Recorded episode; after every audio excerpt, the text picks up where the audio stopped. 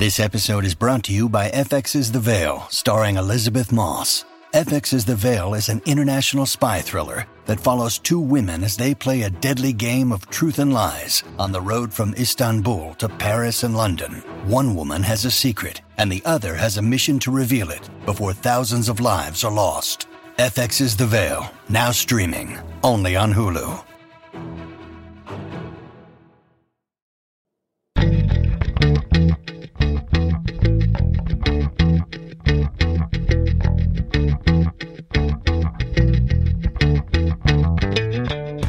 Listening to All the Books, a weekly show of recommendations and enthusiasm regarding the week's new book releases. This is episode 310, and today we are talking about books being released on May 11th, 2021, and more.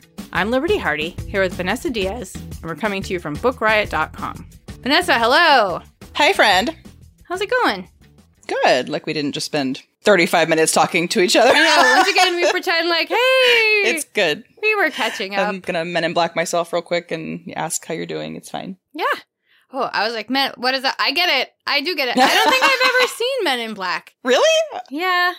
I mean, I know we're like different ages, but I was, one of those. I was like perfectly at that age to be like, this is the coolest thing ever at the time. Yeah, I think I'm like at least 10 years older than you, so. Yeah. Basically, when I got out of high school, I was like, I don't want to do anything but read books for a while, so I missed a lot of movies, and I'm still catching up. Goodbye. So maybe I'll watch that tonight or something.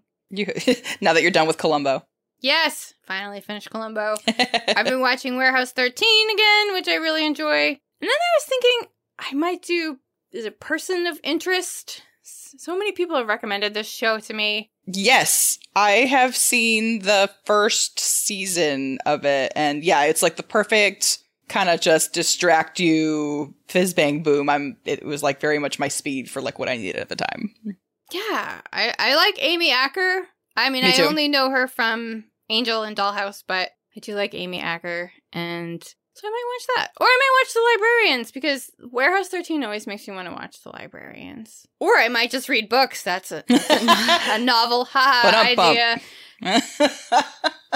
I'm back to not sleeping very much. I was doing really well, but now I'm like, 3 hours should do it, right? Oh, that hurts my heart. I have finally become a person who sleeps after 36 years, and I am forever changed. Like, when I don't sleep more than 6, I feel very weird. Very, very weird. It's a whole new world. Huh. So see, I'm only 9 years older than you. Wee-hoo. Almost 9 years older than you. Not that it matters. It is my birthday coming up in a couple of months, and I do believe that Agatha Christie's house is still for sale. If anybody wants to get that for me, that would be sweet. Thanks. If I had a penny for every person that has been like, yo, are you on this yet? And I'm like, yeah, Liberty and I are dividing our funds as we speak. Yeah, I think we can go. I think it's like £6 million. Yeah, that's just a few. I'm a little short. I'll look down in the couch cushions. It should be fine. Cool. If the cats hadn't maxed out my credit cards. Oof, that kitty life, I tell you. It's true. They only like the really expensive cat toys. It's funny that you were saying, like, if you had a penny for every time someone asked you that? Mm-hmm. Like, this morning I was like, if I had a nickel for every cat toy I had in this house, I could take myself out to lunch. You really could. You might be able to do more than lunch. I don't know what it is. It's like every time I see something, I'm like, the cats need more toys. It's like, they don't need more toys. They ignore the ones that they have. And I'm like, maybe this time. I mean, not to compare my nephew and niece to, cats, but also, yes, it's like the same thing. Like these children, my nephew in particular, because he's the toddler, has more toys than you could ever possibly need. And then it's just a compulsion. And half the time I get him the fancy toy and he's like, the box this came in? This is what I'm going to play with. I'm like, fine. Yeah, so he is kind of like a cat. Sort of. It's true. We love them. So we are going to talk about books today. Yes, we are. That's exciting. Before we do that, we are going to hear from our first sponsor. Today's episode is brought to you by Bloom Books. Taming Seven is an epic and unforgettable love story in the international best-selling and TikTok phenomenon The Boys of Tommen series from Chloe Walsh. So Tommen's cheekiest lad, Jared Gibsey Gibson, has always been a comedian, but inside he is haunted by events of the past and he uses humor to cope, hiding his true self from the world. Then you have Claire Biggs, who is the epitome of sunshine. She's always loved Gibbsy, her brother's friend and her favorite neighbor.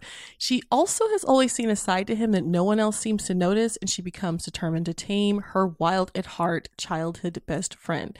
So the Boys of Tommen series is an internationally best-selling YA romance series that has taken TikTok by storm. It's perfect for readers looking for new adult / crossover romance, dual point of views, friends to lovers, marathon-worthy TikTok books, and angsty tearjerkers.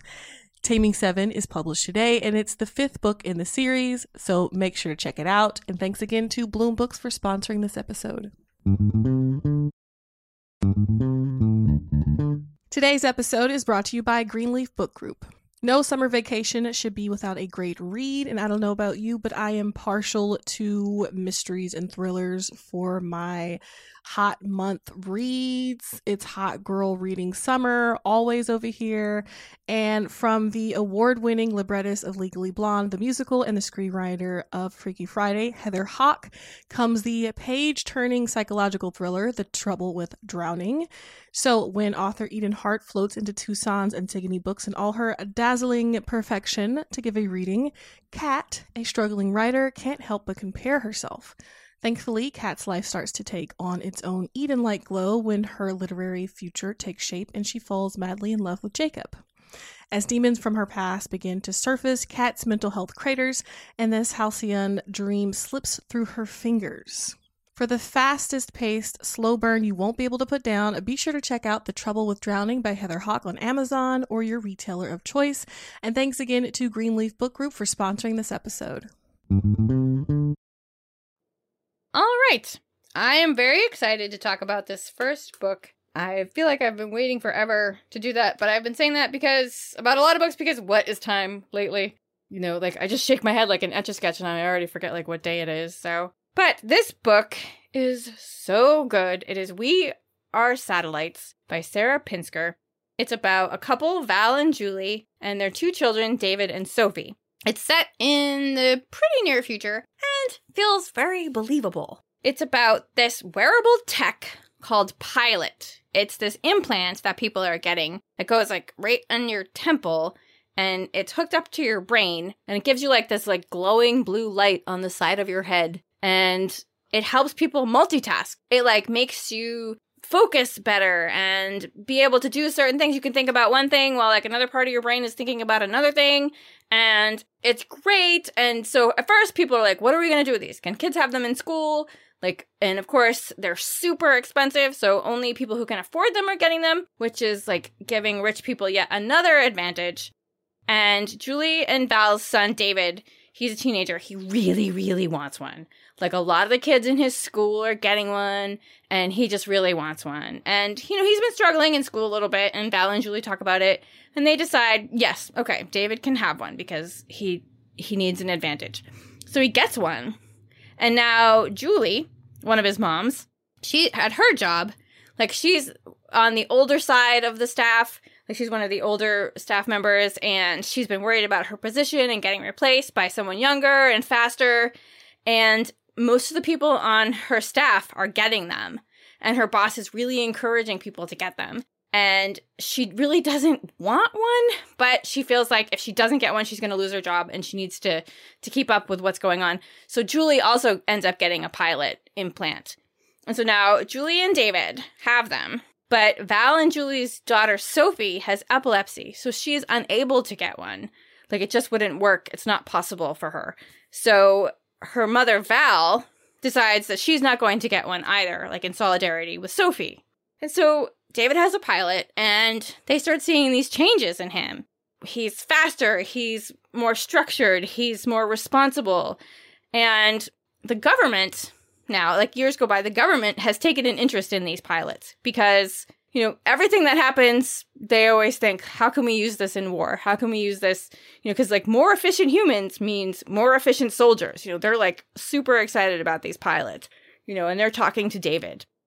And at this point, they're everywhere and they're still really expensive, but you can get a fake pilot implant. just to give you like that status. So you can get something implanted in the side of your head that gives you the same blue glow so that people think that you have one if you can't afford to get a real one. And like a lot of people are doing this.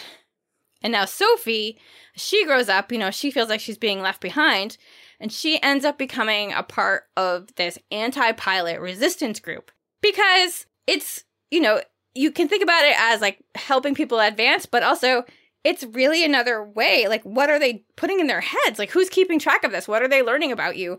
You know, like, could people use them to control people? Like, you have to think about these things that you just put in your body, you know? And so she's part of this group that is like, this is bad and people shouldn't be doing this. And they're, you know, the two sides are going to clash, you know, Val and Sophie and David and Julie, you know, they have different opinions about the pilots, you know, and it makes it very hard in their household. This book is very realistic. I mean, I feel like this is something that is not far off for us, like something that it might be detailing something that happens in the future. And if this sounds implausible to you, I do want to remind you that Pinsker's last novel was about a virus that spread around the world and made it so everyone had to stay in their homes. So I don't think she's that far off on this one, really. Cool. Yeah, so, I mean, it's so believable, and I loved the characters. You know, I love the conflict that they have between, like, you know, trying to decide, like, should I do this, should I not do this? You know, how Val and Julie wonder, like, what is best for their children? You know, thinking about, like, should we do this? And also the strain of having two people in the house with pilots and two people who do not, you know, like, what that does to a family. And it just asks all these really important questions about family, what we're putting in our bodies, you know, like, who decides, you know, what's good for us. It's just, it's excellent. So it's called We Are Satellites, and it's by Sarah Pinsker. I recently had a massage, and I have a, like a birth control implant in my left arm. And when the person asked, I was like, they're like, oh, it is? Like, oh, it's my microchip. And I was obviously kidding. And she was like, for what? And I was like, no. Like, that's not what it is. Like, that's all I could think of. Like, she looked really serious at me. I'm like, no. That's not what it is. Not what it is. Like, calm down. But well, I mean, we're not like far away. I guess that's my point is like, she definitely was looking at me like, well, that was kind of plausible. I'm like, yeah, I guess you're not super wrong. Okay, so I, too, am going to tell you about a book that I have been super, super looking forward to talking about, and that is Illusionary by Zoraida Córdoba. You all probably know that I am like an evangelist for her work. I love her book. She's the author of the Brooklyn Brujas series, the Vicious Deep series, a ton of other books. And so this is the conclusion to the Hollow Crown duology, the first of which was Incendiary. These are works of YA fantasy. And there is super little that I can tell you about Illusionary that's not a massive spoiler for Incendiary. So I'm just going to give you a bit of a refresher on Incendiary and like slide you on into the next book without hopefully spoiling any of it up for you. Again, refresher, these books take place in the kingdom of Puerto Leones, which is inspired by Inquisition-era Spain. And if you don't remember that for any reason, it's, you know, 15th century when King Ferdinand II and Queen Isabella I, who were Catholic monarchs, instituted this Inquisition that was supposed to, quote unquote, root out heresy, but really was just a continuation of a larger Inquisition that dates back to like the 12th century, I think, by the Catholic Church. Long story short, the Spanish Inquisition was over 200 years long and resulted in over 30,000 executions in these like interrogations into, or they were interrogating and then eventually executing many Jews and Muslims. So really horrible time in history. You don't see a lot of YA novels set in this kind of setting, so that's what first drew me to it. And in Puerto Leones, the Moria are the hunted people. They have been hunted, slaughtered, driven out of their land, persecuted, subjected to all manner of just unspeakable cruelty. And so the Moria are a magical people who possess one of four abilities. You are either a persuadi, which means you have the power of persuasion and can manipulate emotions. You're a ventari, which means you can enter minds and tell if someone is, you know, telling the truth or lying. An illusionari can create illusions, either of themselves or other people, areas around them, make it so that you can't trust, you know, your own eyes. And then the robari are the most rare of the Moria, and they're the most feared because they have the ability to extract memories from people. So our main character is Renata Convida, Ren, and she is a robari who was kidnapped and taken from her family when she was a little girl by the king's justice, who's like his right hand. And she was kept in this palace and, you know, she raised in the lap of luxury and in doing so groomed to become this awful weapon. She was used to take just hundreds and hundreds of Moria, and at the king's justice bidding, turned them into hollows, which means that she extracted not just one memory, which is a painful enough process, but all of their memories, leaving them as empty shells in what's considered like a fate worse than death. And then when we meet her, she's actually been rescued by this group called the Whispers, who are a rebel group of Moria that are working against the crown and hopefully trying to help the remaining Moria in Puerto Leones escape the kingdom and escape this persecution. And it's kind of an uneasy alliance that they have going on because they don't 100% trust Ren, and she doesn't know if she can trust them either. Like, they know she was taken against her will, but also she did these awful, horrible things, and so they just don't know how they feel about having her, you know, in their ranks. All except for one guy, the commander of the unit, whose name is Dez. And he and her have a little thing going. They're each other's love interests, and they are each other's kind of calm in the storm, and he is the only person that she feels she can truly trust and that has any faith in her.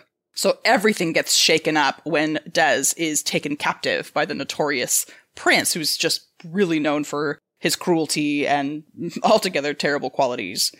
So she knows that, and she has to go save him. But in order to do so means kind of turning her back on the people that already don't trust her, returning to a place that she swore she'd never return because it's, you know, the site of just the worst period of her life. But there's a lot of complexity that comes with that, you know, returning, especially when the rescue mission kind of goes horribly awry.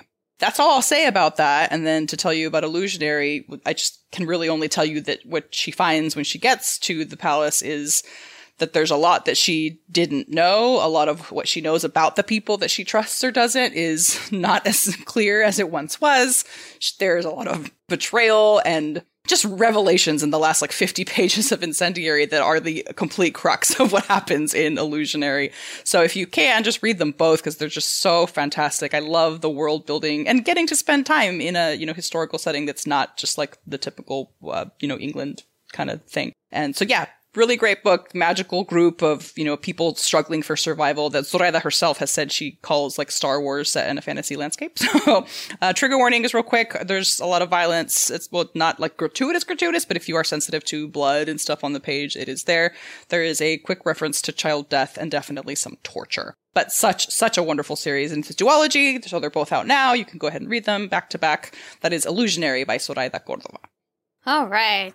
I feel like the first one just came out. That's one of the things about this last year is time just goes by and you have no idea. Flat circle.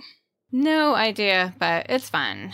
My next pick is probably the lightest of my picks today, and it's really fun. It's called People We Meet on Vacation by Emily Henry. Emily Henry is the author of Beach Read, which came out a couple years ago. It was a big hit, and this is her second novel. It's about Poppy and Alex. They are BFFs. They've been besties since college. They met at the University of Chicago and discovered that they both came from basically the same town in Ohio, and they bonded over that. And they don't have much else in common, but for some reason, they really work as best friends. Poppy is energetic and vibrant and just up for anything. And Alex is her calm, counterpoint. He's very calm and he goes along with a lot of what she does, but, he's not as energetic or enthusiastic as she is about things. And so they don't really see themselves as being compatible romantically, but it makes them best friends. They have this Harry and Sally thing going on. And Alex even has a girlfriend during some of this, and Poppy isn't crazy about her, but, she's happy for Alex, and supports him, when they have highs and lows and, they're just best friends. Poppy works for a travel magazine. And she gets to go on these grand vacations, and she takes Alex along with her. And Alex is a teacher. He teaches school in the town where they grew up now. And so he gets summers off, so they take these vacations during summer break, and they go all over the world, and they have the best time, eating and drinking and dancing and traveling, all the sights that they need to see when they're on this vacation. And they just have a great time. But then we know at the beginning of this book that 2 years ago, they went to Croatia on a trip and something happened. And now they are not talking. And we don't know what happened, but they haven't talked in 2 years. And Poppy has been so sad without Alex because he's her best friend. And she's just been devastated. And so she finally decides that she wants to do something about it.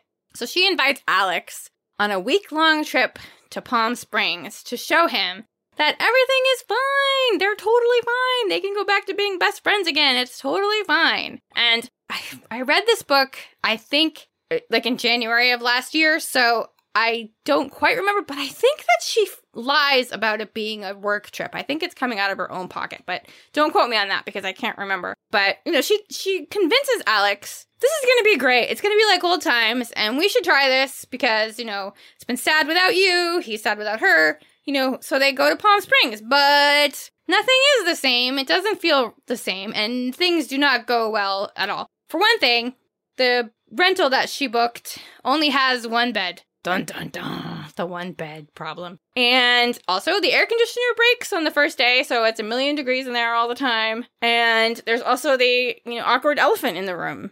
Like Croatia. Like, what happens in Croatia? Is this going to be the end of Poppy and Alex? And the book goes back and forth through the trips that they've taken to present day. Like, so they look at, you know, this trip, and then it goes back to what's happening now, and then this trip. And, like, you see it build up throughout the book until we get to the infamous Croatia trip and what happened between them. It's charming. It's just really charming. You know, it's a cute story about besties with this Harry met Sally vibe. Henry, like, writes their chemistry so effortlessly, you know, and, like, you cringe at the cringy parts. You know, Poppy is trying so hard to put the pieces back together of what was, like, not recognizing that their friendship is something different now. Like, it's not going to go back to the way it was. And, you know, both sides, both Alex and Poppy, you know, I found that they were very realistic characters. You know, like, they make bad decisions and they say things in anger and they just, you know, are very human. And I really enjoyed that. If you miss traveling and hanging out with your friends, this is going to, you know, make you a little sad, but it's just really, really fun. It is called People We Meet on Vacation by Emily Henry. I totally missed that she had another book out, and yeah, that sounds really cute. Ta-da! That's what I'm here for! Yes, thank you so much.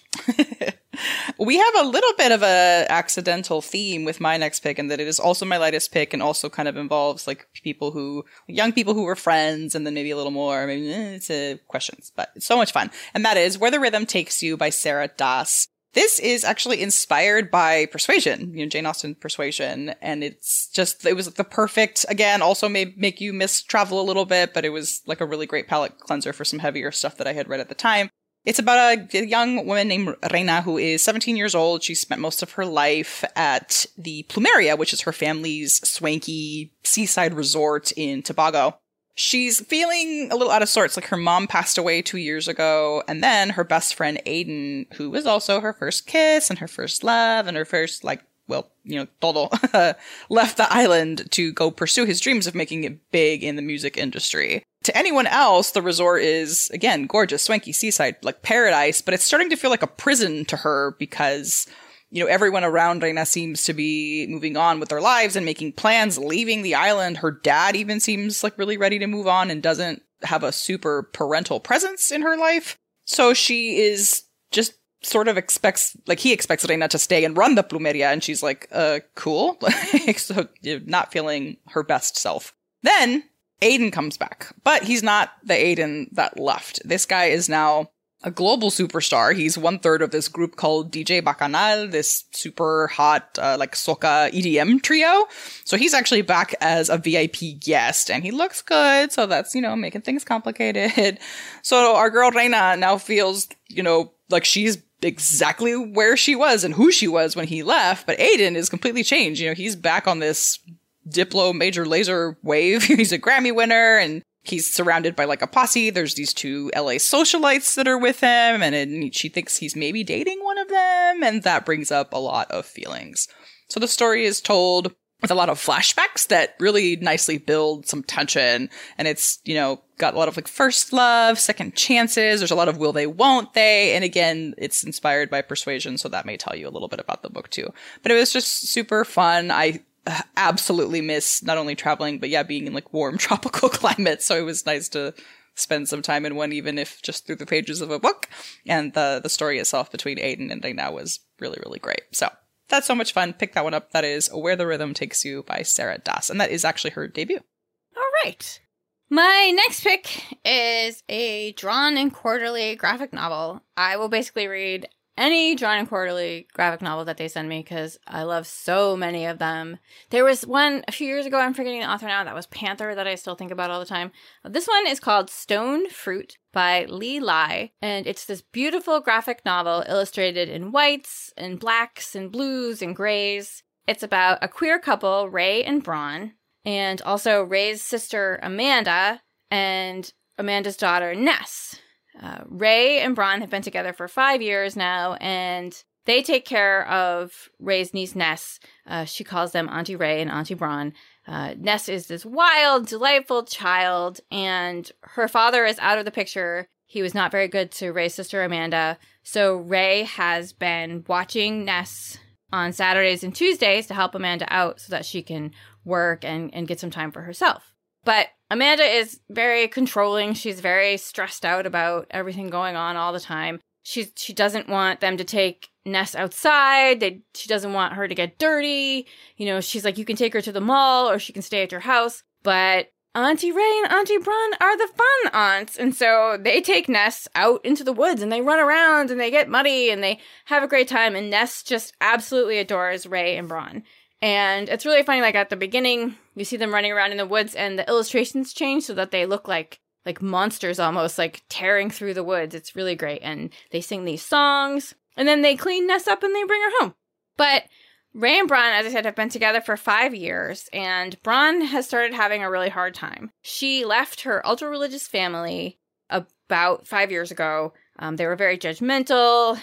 They're very religious, and, you know, they think that homosexuality is wrong, and it left her very depressed and confused. And they sort of, like, on the one hand are very judgmental, but on the other hand, you know, like, the word fine is basically, like, what they live by. Like, everything is fine. It's fine. Everything is fine. Like, they don't talk about anything.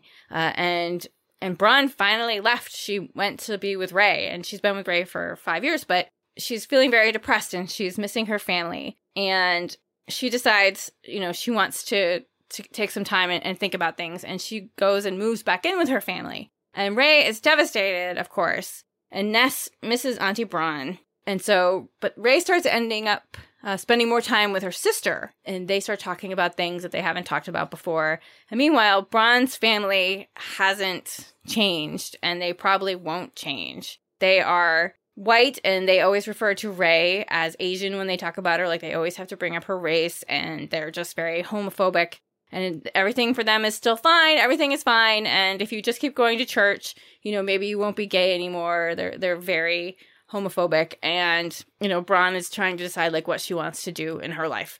It's very sad, but also, like, beautiful. And this story it felt so much more affecting to see it illustrated out, you know, to see these people's faces and the expressions that they're making, and just, like, these lovely, like, they're very, like, simple, not, I don't want to say simple, like, that's a bad thing, just, like, they're just, like, these little line drawings, and they're in very few colors, but it works, and it just, gives you all the feels. And Ness is a really delightful child, and she's so earnest, and she's so funny. And it's one of those where, like, the child is smarter than the grown-ups kind of situations, you know, because there are such complicated, realistic relationships in this book. I feel like I've said realistic, like, for every book that I've talked about today, but it's true. They all feel so real. And after I read the book, I sat and I was like, why is it called Stone Fruit? And then I was like, oh, like, I really got it. And I was like, yeah, I really enjoyed that. Like, when you figure out, like, okay, I'm getting all these meanings, and maybe I'm projecting it all onto the book, but I felt like, oh yeah, I get that now. I do want to give content warnings, as you might have guessed from what I was saying, for discussions of mental illness, racism, and homophobia. It is called Stone Fruit, and it is by Lee Lai. And now it is time for another sponsor. Today's episode is brought to you by Bloom Books. Charming, easygoing, and rich, Xavier Castillo has the world at his fingertips. He also has no interest in taking over his family's empire, but that hasn't stopped women from throwing themselves at him, unless, of course, the woman in question is his publicist.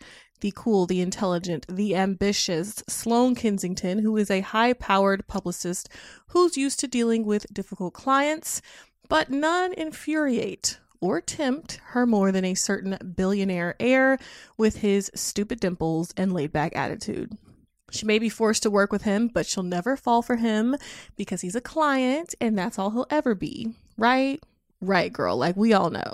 So just in case you didn't know, author Anna Wong is the best-selling author and book talk viral author of the Twisted Love series, the King of Sin series. Miss Wong got it going on, okay? Make sure to check out King of Sloth by Anna Wong. And thanks again to Bloom Books for sponsoring this episode. Today's episode is brought to you by Harper Horizon, publisher of Walk, Ride, Paddle. Walk, Ride, Paddle is a captivating memoir of Senator Tim Kaine's physical journey through the Virginia wilderness, but it is also a unique and ultimately optimistic perspective on these pivotal moments in history, offering inspiration, wisdom, and hope.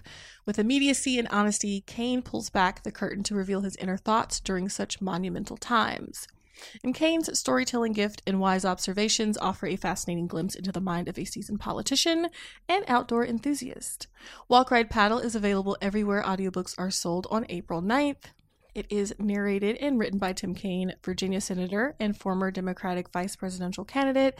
It's a compelling account of one man's journey across hundreds of miles of Virginia wilderness and a moving testament to the optimistic spirit of America. So make sure to check out Walk, Ride, Paddle by Tim Kaine. And thanks again to Harper Horizon, publisher of Walk, Ride, Paddle, for sponsoring this episode. Okay, Vanessa, what do you have for us next? I love this book so much, and that is Master of Djinn by P. Djèlí Clark. I decided to sort of marathon some of the other books in this universe because this book is the first novel, but third book, I believe, in the Dead Djinn universe. The first two, there's two others, are novellas, and they are Dead Djinn in Cairo and The Haunting of Tramcar 015. And they're so much fun. P. Djèlí Clark, if you don't know, is the award-winning sci-fi and spec-fic author of The Black God's Drums. He just put out the really fantastic novella Ring Shout that came out last year. Again, what is time? Yeah, I think it was late last year. So anyway, again, this book is set in this Dead Djinn universe, which takes place in an alternative steampunk version of Cairo in 1912.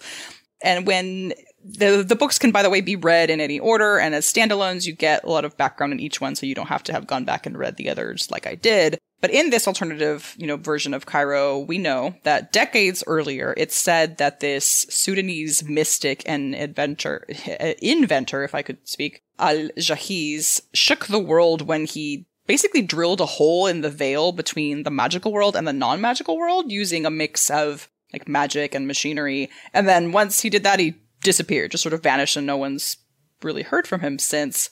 But it is said that he still roams the magical and non-magical realms, kind of wreaking havoc and chaos in his wake, but, in what form, no one really knows.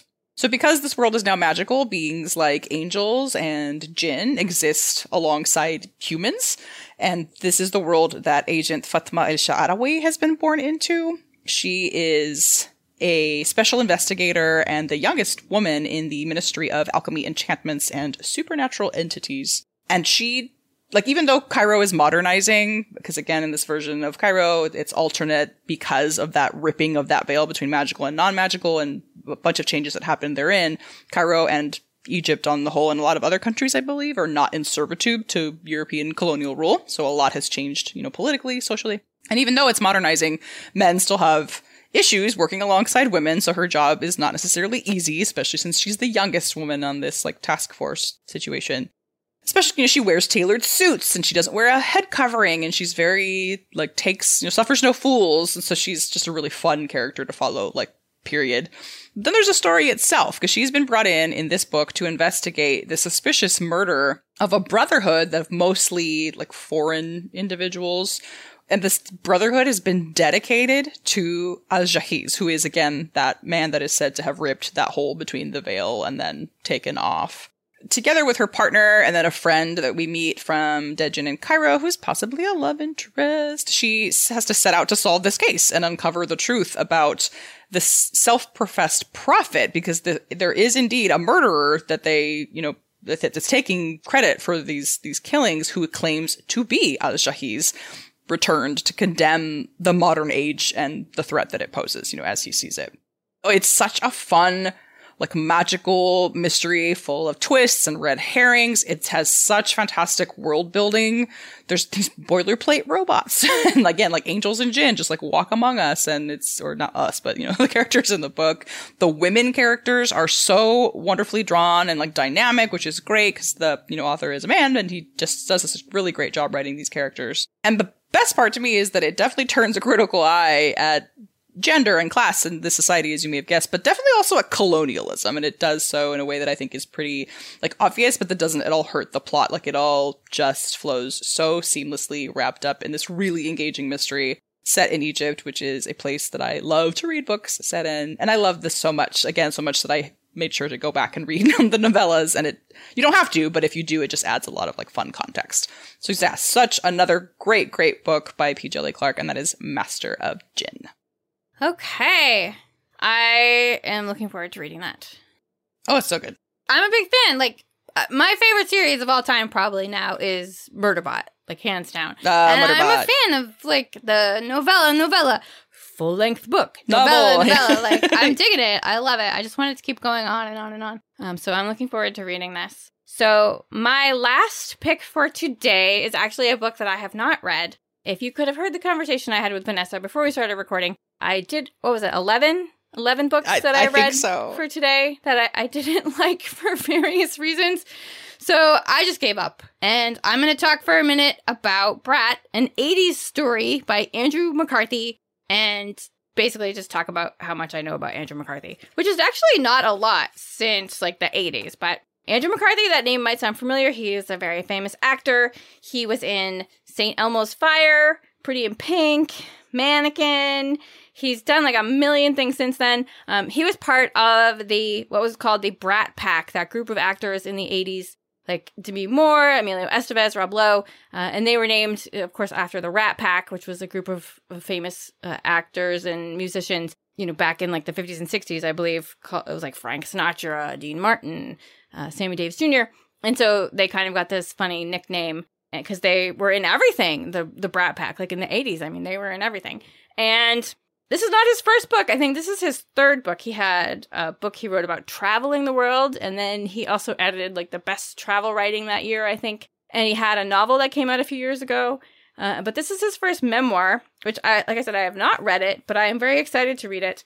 I saw him on SVU, like an old episode of SVU recently, and I just love watching that show because the actors, the guest stars, they are always so horrifyingly despicable, and it must be so much fun to be like, hey, I'm the guy from Weekend at Bernie's, and I'm going to play this horrifying, terrible murderer, and it just must be like a great time. Because yes, he was also in Weekend at Bernie's, and I don't know if any of you do this, but do you have those TV shows or movies that you have that like random quote in your head that no one ever understands what you're talking about, like when you say it out loud, but you do it anyway? Because there is this quote in Weekend at Bernie's where, like, the little kid is burying Bernie on the beach, and they're, like, yelling at him to stop, and he's like, are you talking to me? And they're like, yeah, and he's like, well, shut up! And I say that all the time, and no one understands, like, what I'm saying, like, are you talking to me? They're like, is that Robert De Niro? I'm like, no, it's a small child on the beach at Weekend at Bernie's, obviously. And also, to give you an idea into, like where my mind goes at random times, I was just looking up Terry Kaiser, the guy who played Bernie, on IMDb the other day for something else, and he's 81 years old now. Like, go Terry Kaiser. Oh. Anyway, back to Andrew McCarthy. So, yeah, I mean, he's done a bunch of directing. He directed a whole bunch of episodes of The Blacklist, which reunites him with his Pretty in Pink co-star, James Spader, who is also the foster mother of my cat's godson, if that makes any sense. But, so, yeah, so, like, I'm like 2 degrees away from James Spader, which is amazing. But anyway, also, just for the record, totally Team Ducky, Pretty in Pink. Totally Team Ducky, you know. Sorry, Andrew McCarthy, but it's just, I can't wait to read about that stuff. I want to hear about Pretty in Pink. I want to hear about, you know, did he get to meet Harry Dean Stanton? Like, I want to hear all these stories, so I'm definitely going to be reading this first. It is called Brat, an '80s Story, and it is by Andrew McCarthy. That was a lovely trip we just took. Yeah, well, I'm an '80s baby. Sort of. I totally love it. No, I really did enjoy it. I was talking about this, I think, last show. Like, I don't know. I was born right in the middle of the 70s. So am I an 80s child or am I a 70s child? I'm conflicted. I don't know. I mean, I've said the same because I'm born in 84. And I'm like, I mean, I was alive in the 80s, but the 90s were like what I was most like cognitively present for. Right. Like, yeah. We can be all the things. It's fine. I'm an onion. And obviously I too share your like random quote yelling, as I believe I shared on the last episode that I will randomly yell that people's mothers are vacuum cleaners, which is a random movie quote as well. Anyway, I am actually also going to end on a book that I did not get a chance to read because I just couldn't get my hands on a galley in time, but is by an author that I love and I couldn't resist talking about it. And that is Black Water Sister by Zen Cho. So Zen Cho is the author of Sorcerer to the Crown and I cannot remember the second book in that series, the Sorcerer Royal series, and then also the Order of the Pure Moon Reflected in Water novella that came out last year. I love everything that Zen Cho writes, so I need to read this. And it sounds really interesting. So at the beginning, I read just the synopsis, so I don't know why I'm saying beginning. But anyway, Jessamine Teo has just moved back to Malaysia with her parents after not having been back to Malaysia since she was a toddler. And she's closeted, she's broke, she has no job, no prospects. So the homecoming, isn't exactly like a triumphant one that she's looking forward to. And then there's also the fact that she's recently started hearing a voice in her head. And at first, she doesn't appear to be particularly alarmed by it. She sort of chalks it up to stress. But, again, she's like, yeah, of course I'm stressed. I'm closeted, broken, jobless. Except that she soon figures out that this voice is not stress. It's not even hers. It's actually the ghost of her estranged grandmother, who in her life was a medium and an avatar to this deity known as the Black Water Sister. And the reason she's in Jess's head is that she wants to exact vengeance on a big time business magnate who has offended that deity, the Blackwater Sister. So her grandmother, her ama, has decided she's going to act through Jess to get that vengeance, whether Jess is on board or not. And it doesn't go super smoothly, as one might guess, because Jess is pulled into this world of gods and ghosts, but she didn't ask to be there. She's making dangerous deals with spirits, digging up family secrets. And then there's just the, quote unquote, regular complexities of dealing with her grandmother, who is in her head. She is nosy. She shares all her opinions with her. And then she starts meddling in Jess's personal life, threatens to spill, some of Jess's secrets out, like outing her. And then she's also using her body to commit like actual punishable crimes. So there's a lot going on for, poor Jess. So she desperately has to kind of, find a way to like help her ama get her vengeance, her retribution, what have you, but to also take back control of her body, in her mind, her agency, before this Blackwater Sister finishes her off for good. That's just such an interesting concept. I loved everything about it, like the setting. Again, I haven't read a ton of books set in Malaysia, so that sounds like fun. And this whole idea of like fighting for your agency while conflicting forces are at work that you don't really have the ability to control. So that sounds really great. I'm sure I will love it. I can't wait to get my hands on it. And that is Blackwater Sister by Zen Cho. Zen Cho's story collection, which I believe is her first published work, is out. It's being reissued by Small Beer Press, who I love, in August. It's been out of print for a while. I think it was also a small press that originally released it. So I'm anxiously awaiting to see the new cover art because they always have such incredible covers. But that is out in August. That is also exciting. And those are our new books and some 80s talk. And what are you going to read next? I have two books literally staring at me. One is Get Good With Money by Tiffany Alice, who I want more people to know about because she's this awesome Black woman and financial educator. She's the co-host of the, I think, called Brown Ambition podcast. She just makes money matters so accessible. And my, 36 going on 37-year-old self decided this is the year when I'm going to get more of that in order. And it's just so great, like simple steps for just like getting things in line. And I'm also reading, shocking no one, Ariadne by Jennifer Saint, whiwhich is awesome, mythological fiction told from the perspective of Ariadne. And I can't decide which one I'm more excited about because I love them both. How about you? I'm going on vacation as soon as we finish. Oh, yeah. Finish this. I'm taking a few days off. And I am over the moon to have gotten my hands on Cackle by Rachel Harrison because I loved the return so much that in the main Woods horror novel from a couple of years ago with the incredible pink cover. This is her new one. It's called Cackle. Also an amazing cover. It's about witches, if you couldn't tell. And I'm also reading No Time Like the Future, An Optimist Considers Mortality by Michael J. Fox. Speaking of 80s things. But I have decided in my, 44 going on 45 years that I'm going to try and Ted Lasso it a little bit for a while. My therapist is always like, if you talk to people the way you talk to yourself, you wouldn't have any friends. And I'm like, after many years of you telling me this, I have decided maybe you have a point. So I'm trying to be a little more optimistic, because what can it hurt, really? So I've heard that this is a great book. Michael J. Fox has written several books, I believe, and I know a lot of people really enjoy them. So going to read that. And that is all for today. Thank you to our sponsors. Thank you to our awesome audio editor, Jen Zink. You can drop us a line at allthebooks@bookriot.com. You can find us online. We hang out on Twitter. I'm Miss Liberty. Vanessa is Buenos Dias SD. We also hang out on Instagram. Vanessa is, again, Buenos Dias SD. I am Friends and Comes Alive. And if you want to give us a treat, you can go to Apple Podcasts and leave a rating or review. It helps other book lovers to find us. Thank you to all of you who have been doing that. We appreciate every one of you. It really helps us out. It keeps us doing this every week. And as much as we would love to tell you about more books out today, or just in general, we just don't have the time, but you can read about more titles out now in the show notes at bookriot.com/allthebooks, as well as find a link to our weekly New Books newsletter. And for more recs or general bookishness, check out bookriot.com, and don't forget to check out our full stable of podcasts at bookriot.com/listen, or just search Book Riot on your podcast player of choice.